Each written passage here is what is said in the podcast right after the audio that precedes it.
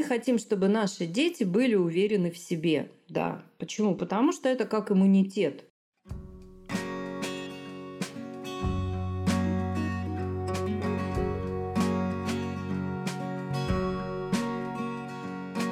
Всем привет! С вами подкаст «Мы родители. Миссия выполнима». Автор контента подкаста – врач-педиатр, психиатр и психотерапевт Психотерапевтической лиги России Марина Витальевна Лазовская. Мы все уникальны, дети тоже. Невозможно знать правила на все случаи жизни, но можно узнать алгоритмы, как восстанавливать эмоциональное равновесие в сложных или конфликтных ситуациях. В новом эпизоде поговорим об особенностях внешности, о том, как это воспринимают сами дети – их сверстники и многочисленные окружающие их взрослые.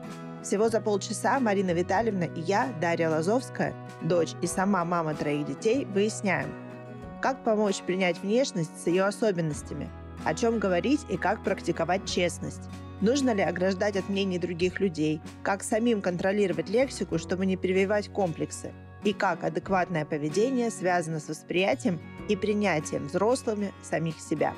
Взрослым быть трудно, но другие варианты неэффективны. В нашем подкасте мы объединяем опыт, науку и алгоритмы, чтобы исправлять и выстраивать отношения с самими собой и детьми в конструктивном ключе. Что еще можно почитать? Читайте статью по теме в нашем телеграм-канале. Активная ссылка в описании этого эпизода. Запись подкаста ведется во время живой трансляции. Присоединяйтесь к нам каждую пятницу в 10.00 по московскому времени, чтобы получить возможность задать вопрос в прямом эфире и бесценные байты внимания от ведущих. Тема нашей трансляции сегодня – особенности внешности. Мы не собирались брать конкретно какие-то, может быть, там врожденные пороки, хотя и это тоже имеет место а больше про уместность, про самовосприятие, потому что, ну, есть маленькие дети, которые в целом не совсем понимают, как они выглядят, а есть подростки, которые очень зациклены на своей внешности. И точно так же эти дети вырастают э, потом во взрослых, которые не могут себя принять, принять свою внешность, которая может отличаться от стандартной, принять свое тело, которое не вписывается в какие-то журнальные шаблоны. И мы поэтому ее взяли, эту тему. Марина Витальевна, я тогда задам первый вопрос.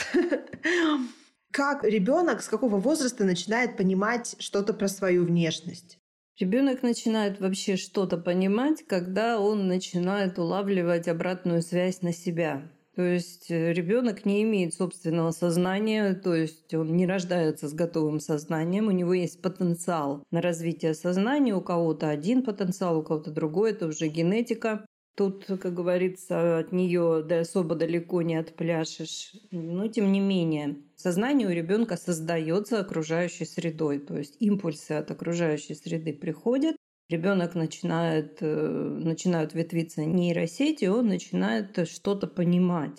И, может быть, вот кто, ну, у тебя-то точно был, наверное, такой опыт матери младенцев. Ребенок впервые увидел свою руку, да, вот лежит там совсем еще никакущее такое милое существо, и бах, у него фиксация на руке произошла. И вот э, так он начинает потихонечку, сначала через телесный опыт, удовлетворение потребностей, потом уже подключается эмоциональный опыт, а потом уже подключается умение, скажем так, соотносить себя с тем, что происходит рядом. То есть, ну, правила поведения, воспитания и так далее. Поэтому ребенок, вот э, если это были, кстати, такие случаи, это не голословное утверждение, может быть, вы тоже об этом читали или слышали, что Например, в семье не хотели, это вот в Индии бывает, у них там, э, если рождается очень много то ли девочек, то ли мальчиков, сейчас не буду уже точно. Девочек? Да. Девочек же нужно вот, замуж и выдать и приданное дать. Ну, в общем, тьму таракани. Не будем, скажем так, критиковать традиции других людей, но я считаю, что в 21 веке это уж прям совсем тьму таракань. Ну вот рождается очередная девочка, и ее начинают воспитывать как мальчика. Потому что, ну, хватит уже, куда девочек-то, ну, будет, пусть будет мальчик, кому какая разница. Вот у нас мальчик. И девочка совершенно спокойно до пубертатного периода растет как мальчик, ее одевают как мальчика, то есть все предлагают ей какие-то занятия мальчиковые, и ребенок э, до того, как у него начинает проявляться половая идентификация через э, смену гормонов, он совершенно не может определить свой пол. И вот так в основном происходит и с остальными частями личности. То есть все зависит от того, как на это реагируют взрослые. Вот я поэтому в статье уделила этому внимание.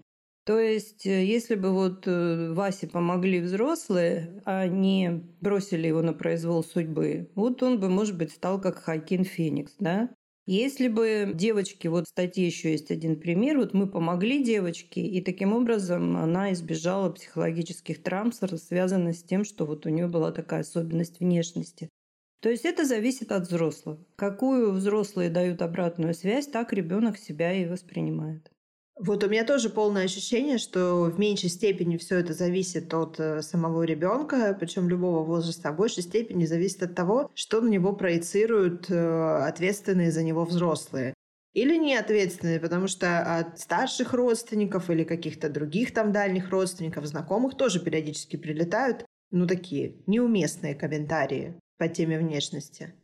Да, вот я поэтому в статье подчеркнула, даже выделила, что родители сами бессознательно, бессознательно, они могут внешне говорить, да все нормально, у тебя все в порядке, да вообще не парься. Но бессознательно у них есть вот это вот ощущение, что да, что-то у нас как-то вот получился продукт, а немножечко так с дефектом. Дети это очень хорошо улавливают. Они не умеют думать, но они эксперты в области чувств. И они точно совершенно знают, что же здесь что-то вот как-то не так. А потом это начинает, вот как ты сказала, подтверждаться какими-то неуместными репликами со стороны там других взрослых. Или, например, задают вопрос, а что это у вас? Вот э, ребенок, даже если он не знал, что, извините за выражение, у него там что-то на нем не, не так, как у других, в этот момент он об этом узнает, и это становится проблемой чисто психологической.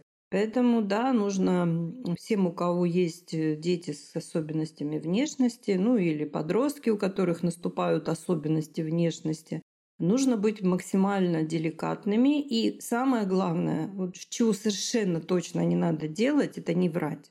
То есть не говорить, да нет, все нормально, ты у нас самая красивая, самая уникальная. Да, мы не можем тебя вовремя заставить с детства ложиться спать, у тебя там микробиом завален, у тебя лицо все в прыщах, ты просто уже похожа на факел, фактически, а не, лицо горит все. Но ты все равно на самое красивое не парься. Дети точно совершенно знают, но они же в конце концов не идиоты. Они точно совершенно знают, что им врут. И от этого у них еще, представляете, и так они шатаются там в этом гормональном периоде их то несет в одну, то в другую сторону. А тут еще и доверие к родителям подрывается. Поэтому нужно действовать деликатно, максимально, но при этом честно. Ну, такие ситуации, мне кажется, это больше заметание под ковер э, существующей проблемы, которая связана, ну, уже с образом жизни, а не столько с какими-то врожденными особенностями ребенка. Ну, все, большинство проблем, если не сказать все, но я не люблю просто категории такие, все, ничего. Большинство проблем всегда связано с образом жизни. Я опять повторю, что я это уже очень часто говорила, что диета в переводе с греческого – это образ жизни, а не способ питания. Поэтому древняя греческая медицина, несмотря на такое смешное название, была очень прогрессивная медицина. Китайская медицина, которая не утратила свою холистичность, она до сих пор одна из самых лучших медицин в мире. Почему? Потому что она не пошла по западному пути, она не стала делить людей на органы. Все воспринимается целиком. А в Китае в древности, вот когда люди в основном в селах жили, на несколько сел был один вот, ну, врач, может, назовем его врач. Я не знаю, как там это по-китайски называлось. Так вот, естественно, врач был на содержании у общины. Так вот, врачу платили, каждый вносил свой вклад, только если никто вообще не, не болел. Это говорило о том, что врач очень хорошо занимается профилактикой. Поэтому врачи были заинтересованы в том, чтобы просвещать людей, заниматься с людьми, давать им знания, как болеть правильно, как быстрее выздоравливать, как в принципе не заболевать. И это работает. Поэтому от образа жизни, вот я привела этот пример, что ребенка с детства не приучили вовремя ложиться спать, потом не проконтролировали, что он слишком много ест углеводов. И у него начались, естественно, что такое кожа. Это считайте, что у нас на лице кишечник. Ну, ты-то это хорошо знаешь, на твоем канале это тоже есть об этом много информации. Поэтому у нас на YouTube-канале, кстати, есть два видео, по-моему, два, если не ошибаюсь, про кожу. Посмотрите обязательно. То есть то, что происходит у нас на коже, это отражение того, что у нас происходит в зоопарке, в кишечнике. Поэтому если образ жизни привел к тому, что ребенок не может справиться вот с э, вот этими проявлениями, и они все, скажем, шире становятся, то здесь без изменений, причем изменений полностью образа жизни, не справиться. Ну, некоторые, конечно, идут по пути косметической хирургии. Я помню, мне одна клиентка сказала, да, говорит, ладно, ну и что, вся в прыщах, господи, ну пускай, чем сейчас вот этим всем заниматься, это она про свою дочь, вырастет, мы ей лицо отшлифуем, и все будет нормально. У меня в тот момент, я вот сейчас говорю, у меня аж это мурашки, а тогда у меня просто руки-ноги похолодели. То есть, э, если мы не хотим этим заниматься, проблема не будет решаться. Вот и все. А вы когда говорили про китайских врачей, целителя, мне кажется, их целители, называют целители, да. а этимология, да, слово целитель. Да, от слова целостность, холистичность, да. целостность. Да, правильно, молодец, хорошо. Я что-то не сообразила. А я вот, э, пока вы говорили, я подумала о том, что это вот вообще нашей культуре свойственно, что ребенок воспринимается как придаток взрослого, и очень многие разговоры ведутся при детях именно потому, что «ну и что такого? Это же не человек». И именно так дети узнают э, там очень многое о себе, хотя, в принципе, могли бы и не знать, потому что им пока еще там этого не положено. То есть вместо того, чтобы там отвести взрослого в сторону, задать ему там какой-то вопрос. Все вопросы неудобные, включая неудобные, задаются при ребенке. Я даже за собой иногда замечаю, что я там подхожу к своим знакомым с детьми, я здороваюсь со взрослыми. а с детьми уже по остаточному принципу, когда вспомнила. Ну, надо сказать, что это не какой-то наш специфический дефект, это правильно, ты правильно сказала, это, ну, скажем, генетическая память. Я помню на одном из подкастов, мы уже это брали, да, что уровень смертности еще сто лет назад был настолько, детской смертности был настолько чудовищный, что рожали много детей именно для того, чтобы выжили хотя бы 50%. Ну и вот это Бог дал, Бог взял, еще родим, это вот все оттуда. То есть вот это вот э, такое вот отношение биологическое, оно в значительной степени стало меняться вот только-только вот эм, в России где-то вот э, в нулевых десятых особенно был пик, когда родители стали ну хоть как-то образовываться. Но в это же самое время, естественно, спрос родил предложение и полезли вот эти вот, извините за выражение, после дождя всякие всезнайки, которые начали просто чесать вот э, заинтересованных родителей, но не на предмет их образования, а на предмет вычесывания с них денег. Магазин возможностей – это подборка инструментов школы самосоздания, созданных на научной основе с учетом знания и понимания алгоритмов жизни. Каждый инструмент – это устойчивая инвестиция в изменчивом мире. Они не портятся и не устаревают. Инструменты качественны, эффективны, уникальны и долговечны. Они проверены на практике и показывают высокие результаты, а еще адаптируются под владельца и развиваются вместе с ним. Выбирайте инструмент, пользуйтесь возможностями, живите лучше. Активная ссылка в описании выпуска. Я просто сама сталкивалась неоднократно с тем, что, ну, там, я с кем-то встречаюсь, я гуляю с детьми, ну, кто видел моих старших детей в младшем возрасте, видели, что моя старшая дочь была очень худая. Ну, то есть очень худая. И каждый раз я ее, когда видели, мне говорят, ты что делаешь с ребенком? И потом, глядя на нее, ты посмотри, какая она у тебя худая. И дочь при этом делала огромные глаза, я тоже делала огромные глаза, и мы с ней вдвоем искали пятый угол. Да, это действительно так. Я сейчас вспомнила, вот давно не вспоминала. Меня мой дядя родной, мой родной дядя, не звал не иначе, как косточка и полстакана крови потому что я была тоже очень худая, и я все время, как только он появлялся, я искала пятый угол, потому что мне не хотелось слышать о себе вот все, что он мне... Он не хотел ничего плохого. Ну, действительно, такой худенький заморыш, косточка и полстакана крови. И все ха-ха-ха. Но мне было совсем не ха-ха-ха. Да, это вот так походя, собственно, вот таким одним просто совершенно каким-то движением можно вселить у ребенка, посеять в него семена вот этой вот затрудненной, мягко говоря, самоидентификации. Мы хотим, чтобы наши дети были уверены в себе. Да. Почему? Потому что это как иммунитет. Это психика, которая в состоянии сама себя анализировать и там, где нужно, что-то менять. Вот это вот чувство уверенности в себе, наш этот мем уже ставший, что бы ни произошло, я с этим справлюсь. Все родители хотят этого детям, естественно. Но вот у меня вопрос, а каким образом это может появиться у детей от родителей, у которых этого нет? Потому что вот ответ будет такой, что он никому не понравится. Дети копируют нас. Поэтому если у родителей чувство уверенности в себе замещается либо слабостью, пассивностью, либо самоуверенностью, то дети воспримут то, что в какой среде они находятся. Поэтому мы все время на этом канале говорим, что начинать нужно с себя. И дети, это не так, что вот вы почитали статьи, послушали там вот сейчас трансляцию, подкаст, вы вывешиваете на кухне плакат, я начинаю заниматься собой.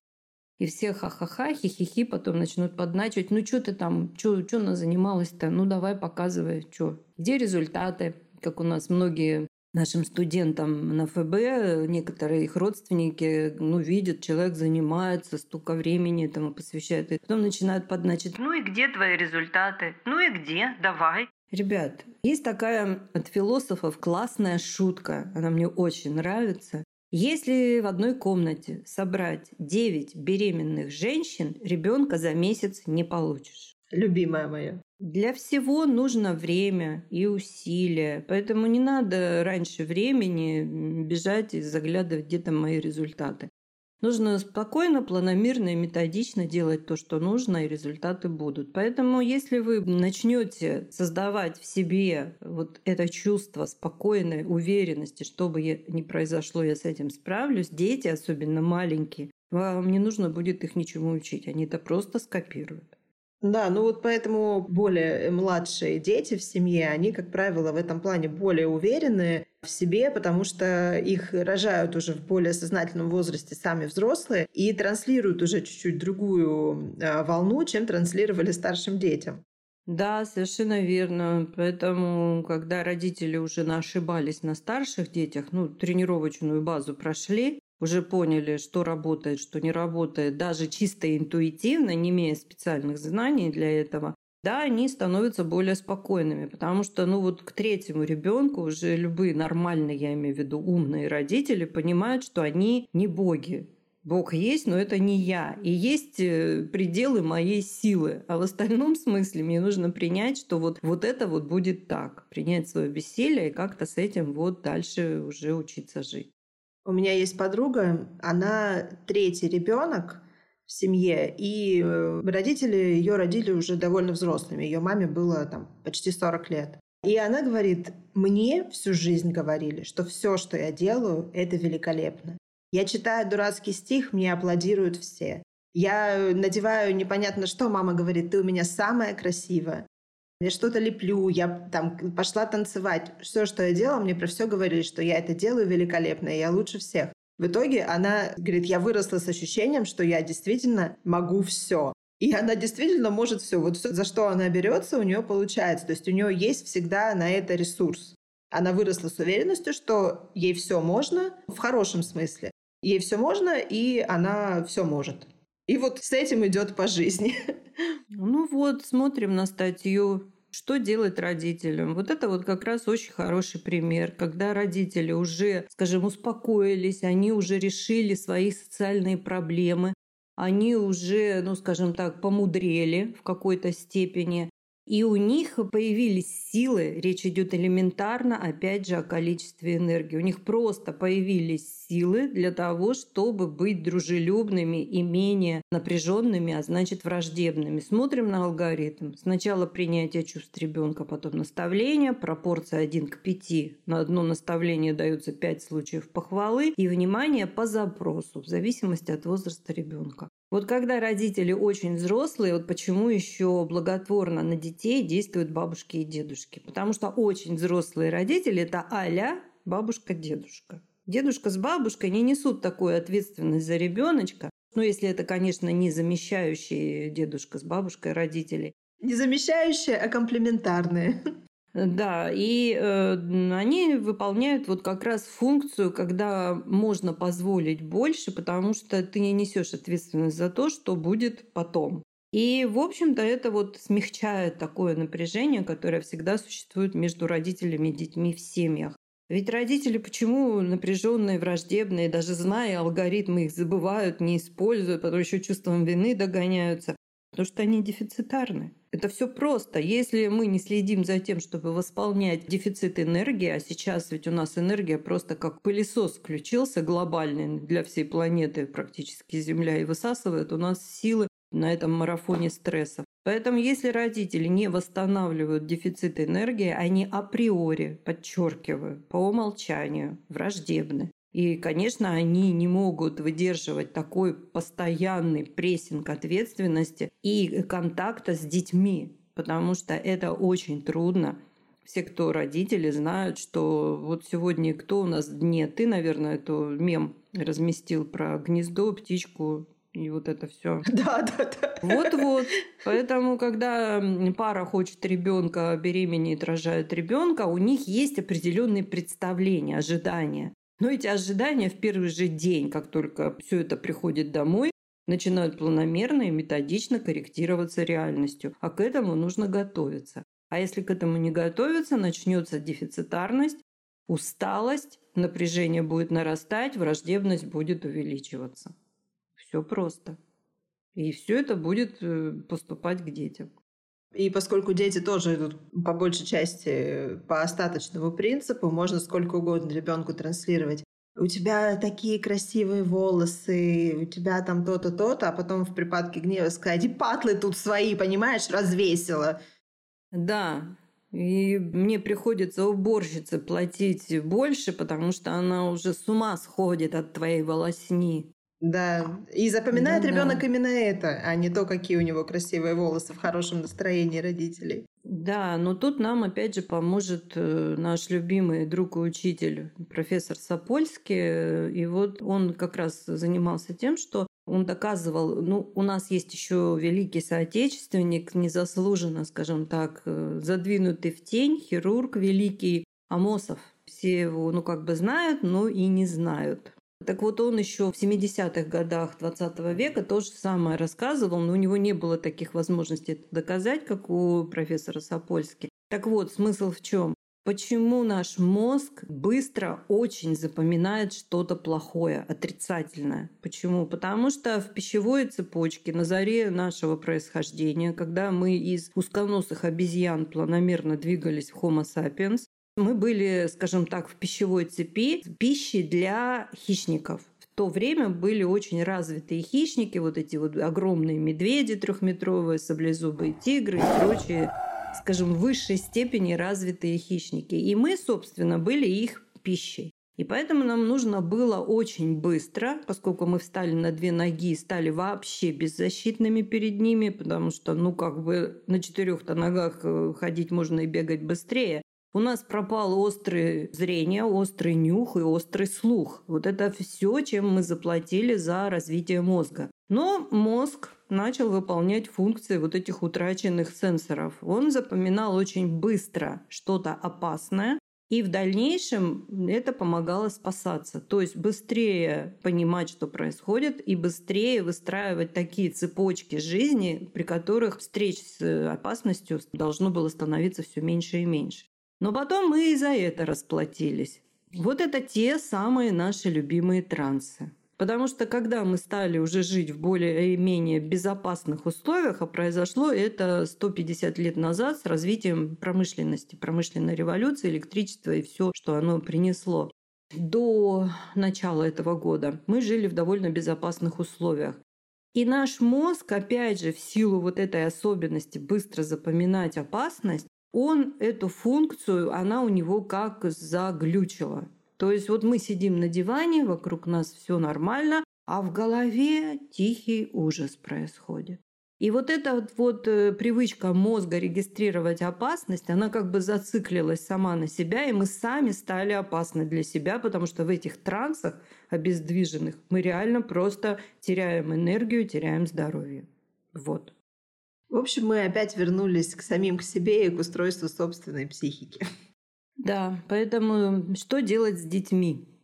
Опять же, с детьми нужно честно разговаривать и по запросу. Потому что если вы настроили, сейчас я с ней поговорю, что не так-то уж и страшно, нам нужно будет кое-что откорректировать, чтобы прыщей там стало меньше, да? И это навсегда решит проблему. А ну я думаю, что здесь уже таких людей нет, которые думают, что такое бывает в жизни, да.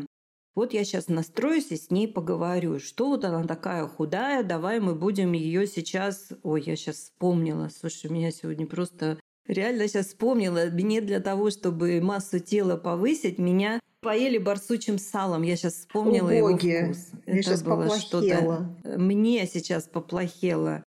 Кто не в теме, это лучшее средство лечения туберкулеза вообще, в принципе, барсучье сало, медвежий жир. И вот мне то это, то это пихали. И я вот сейчас вспомнила этот вкус, и мне аж затошнило. Ну, в общем, если ребенок, давай возьмем вот очень худой, да, и на это обращают внимание. И вот, например, мама озаботилась, все медицинские там чекапы прошли, вроде со здоровьем все в порядке, но ребенок так быстро растет, что просто не успевают мышцы обрастать жирком. И вот мама заботилась тем, что надо ребенка вот что-то с ним делать. Не надо э, назначать день и час, когда вы свою тронную речь начнете произносить. Вы понятия не имеете, что на другом конце планеты происходит. Ваш ребенок это уже другая галактика, это не ваш филиал. Нужно найти момент, а для этого нужно быть внимательным, когда ребенок что-то сам об этом скажет. Ну, например, скажет, ну вот опять мне там этой шпалой дразнили в школе. Скажите, ну вот дальше читайте статью и учитесь, что нужно говорить. Курс школы самосоздания «Адекватность и адаптивность» или АА а – это диагностика самовосприятия и коррекция ожиданий к реальности. Пройдя курс, вы узнаете, что мешает вам быстрее адаптироваться к изменениям, распределять нагрузку и быть продуктивнее, освободить время и силы для занятия собой и творчеством, узнавать свои желания и не путать с навязанными, видеть причины ошибок и разочарований и сделать себя независимым источником поддержки. Результат диагностики на 100% отражает объективное положение дел в самовосприятии и понимании ваших проблем. Ученые так и определяют понятие счастья – узнать себя и найти правильное место в жизни. Узнайте, что мешает вам чувствовать себя спокойно и уверенно. Запись на курс уже открыта. Активная ссылка в описании этого выпуска. А у нас вот есть вопрос. Марина Витальевна, скажите, пожалуйста, почему у дочери в 9 лет главный акцент в жизни на то, как она выглядит? Волосы, одежда и т.д. Покупая вещь, через день нужна еще другая, а иначе нет настроения. От чего это происходит или для девочек это нормально? А ребенок уже где-то этого насмотрелся.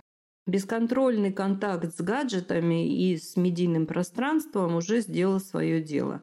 Сам по себе ребенок не мог такого придумать, особенно в 9 лет. Еще раз, ребенок, вот представьте, что у него вместо головы спутниковая тарелка, радар. И он постоянно, способ жизни детей – это чутко улавливать все, что происходит вокруг. И они улавливают это, улавливают это. И из этого строят какие-то свои идеи и концепции, а потом убеждения и верования. Поэтому ребенок уже этого насмотрелся, а теперь нужно просто планомерно и методично его от этого отучать. Ну вот как бы вы его отучали, замените тряпки на конфеты, и у вас появится понимание, что с этим делать. В 9 лет у ребенка еще плавающее сознание. Даже если он умный, хорошо учится в школе, но у него еще нет вот этого вот э, привязки к тому, что он есть как личность. Я знаю 40-50-летних людей, у которых нет привязки к своей личности. Да и вы тоже знаете наверняка. Не надо опускать руки, не нужно бояться. Нужно взять алгоритм и начать планомерно и методично с этим входить в контакт, не бояться. Я не могу сейчас, это не личная консультация, чтобы разложить все по полочкам. Вот есть статья, там есть алгоритм. Пожалуйста, воспользуйтесь. Да, ну, надеюсь, человек получил ответ на вопрос. Э, а у нас есть еще один. Добрый день всем. Марина Витальевна, скажите, пожалуйста, а если в ребенке серьезно есть отклонения по здоровью, и семья это знает и видит, как здесь менять свое мышление, чтобы не навредить ребенку, зная его минусы? Всегда говорим ему, что он такой один, мы его любим, такой, какой он есть. Заранее благодарю. Ну, значит, речь не идет о минусах, раз вы его любите и воспринимаете таким, какой он есть. У ребенка есть особенности со здоровьем. Значит, нужно поставить это как отправную точку для того, чтобы создать его диету. Еще раз подчеркиваю, образ жизни. Если он не может успевать делать все то же самое, что делают стандартные, в кавычках, дети в стандартной, без кавычек, школе, то значит нужно откорректировать его тип того, как он будет заниматься, как он будет ходить в школу, для того, чтобы он не в минуса там все время уходил, потому что он там не справляется, здесь не успевает в силу особенностей своего здоровья, своего статуса энергетического. А такой вариант, где он будет лучше вписываться – вот я помню в нулевых я работала в школе, ну, их тогда так деликатно называли вспомогательные школы. Я работала психиатром. Это школы для детей с отклонениями в работе центральной нервной системы. Ну, то есть там были дети с детским церебральным параличом, дети с синдромом Дауна, дети с олигофренией. Ну, в общем, все понятно, да, картина стала понятна. И э, раз в месяц психиатр должен был у них проводить вот штатный осмотр. И я понимала, что вот передо мной стоит ребенок, у него с психикой, с нервной системой все нормально. Он просто запущенный. Вот есть даже такая психиатрическая категория социально-педагогически запущенный ребенок. И вот всех, кого надо, кого не надо, родители просто реально забросили ребенка, не занимались им, и он просто не мог развиваться так же, как его сверстники. И этих бы детей оттуда бы забрать. Ну а куда их девать-то? Их всем в семью вернуть? Ну там будет продолжаться все то же самое. Понятно, что это дети из маргинальных семей. Оставить их здесь, понятно, что они тоже не будут расти вверх, потому что здесь к детям предъявляются определенные очень такие требования, скажем, соответствующие их возможностям. И мне было вот от этого так безумно грустно, что я проработала там год и больше просто не смогла, потому что мое сердце, как матери, как врача, оно просто разрывалось. Я не могла на это смотреть. Но вот решения нет. А если у вас ребенок домашний, вы его любите, вы его принимаете, значит, нужно выбрать для него такую позицию, где он все-таки может идти наверх, но без надрыва, как вот в этой конкурентной среде, среди сверстников, у кого нет таких особенностей со здоровьем.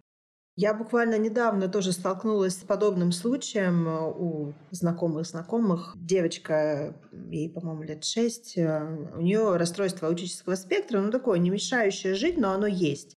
И ее отдают в обычную школу. О, боже мой. Да. При том, что им все говорили, они там работали с какими-то психологами, им говорили, нет, желательно в спецшколу, просто чтобы на нее не было давления, и чтобы ну, не было там буллинга и издевательств, потому что ну, особенность есть. И они никого не послушали, отдали ее в обычную школу. Не знаю, это произошло в этом году. Какие там сейчас перспективы, я вот не в курсе. Знаю просто, что они это сделали потому, чтобы потом никто не узнал, что у нее есть такие особенности, чтобы никто не знал, что она в какой-то спецшколе училась.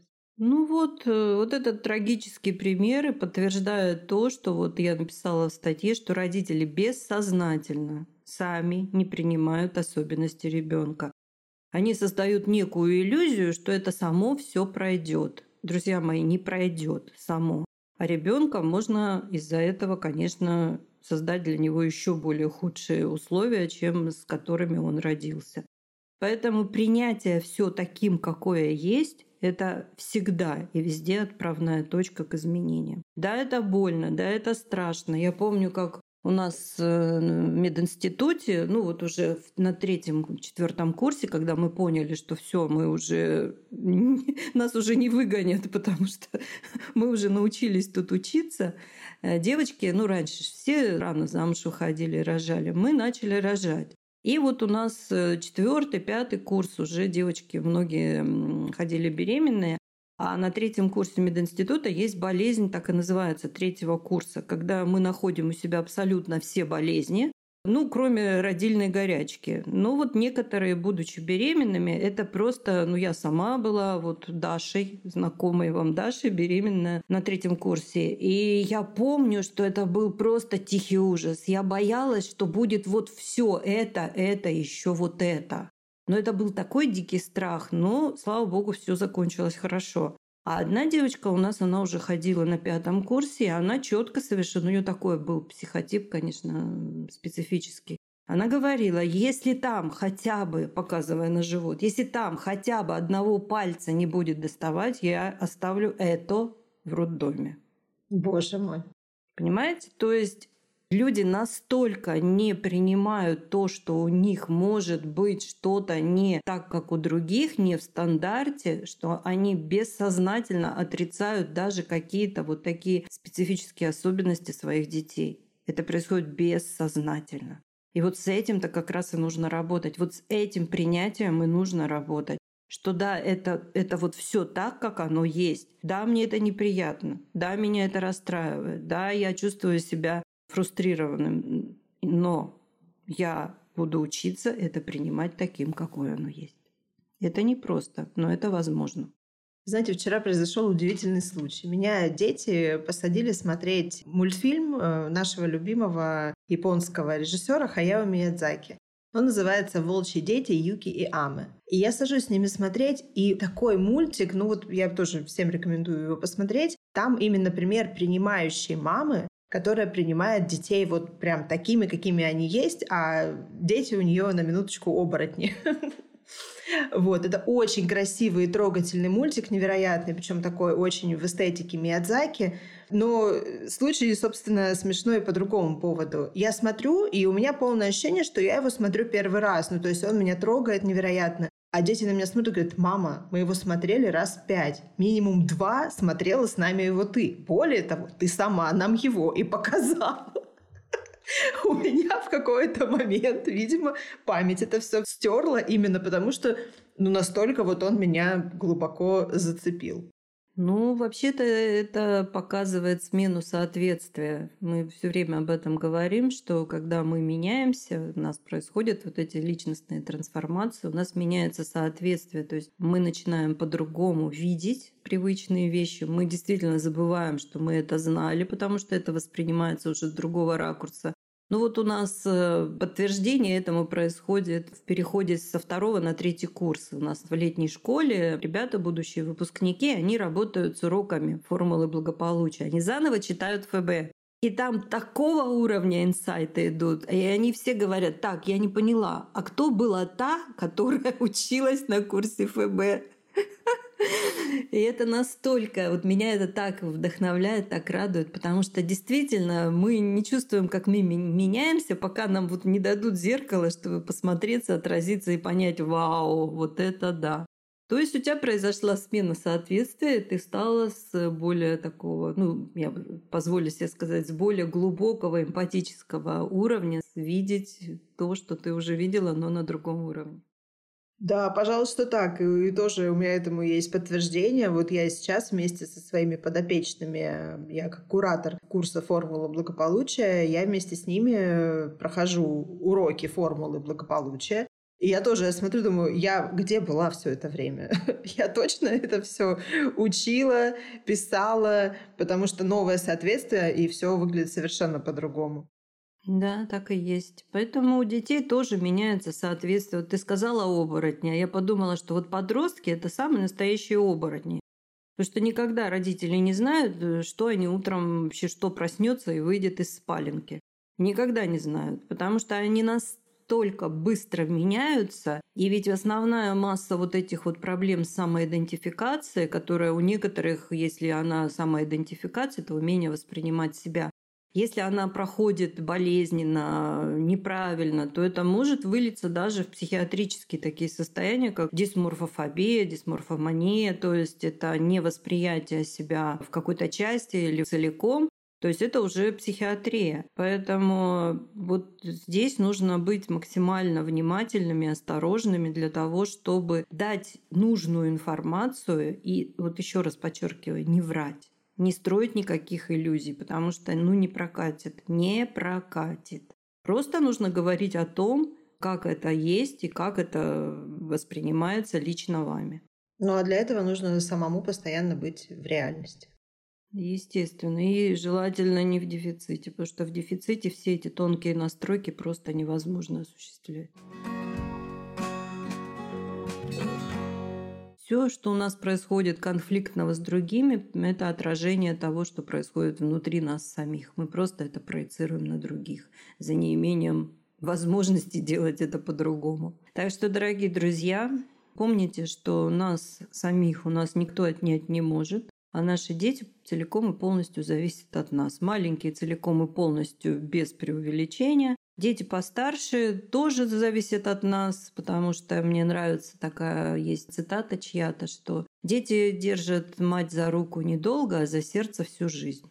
Поэтому так или иначе мы связаны на всю жизнь, да. Поэтому, дорогие друзья, берегите детей, берегите себя, будьте здоровы. Дарья, благодарю тебя за трепетно, нежное, деликатное ведение нашего стрима. До новых встреч! Благодарю вас, Марина Витальевна, за такое глубокое погружение, за опыт, за опыт и мудрость. Спасибо. Друзья, всем спасибо, что были с нами. До новых встреч. Подписывайтесь на нас на ваших любимых подкаст-платформах. Ставьте реакции, добавляйте в избранное, чтобы первыми получать новости о самых свежих эпизодах подкаста. thank you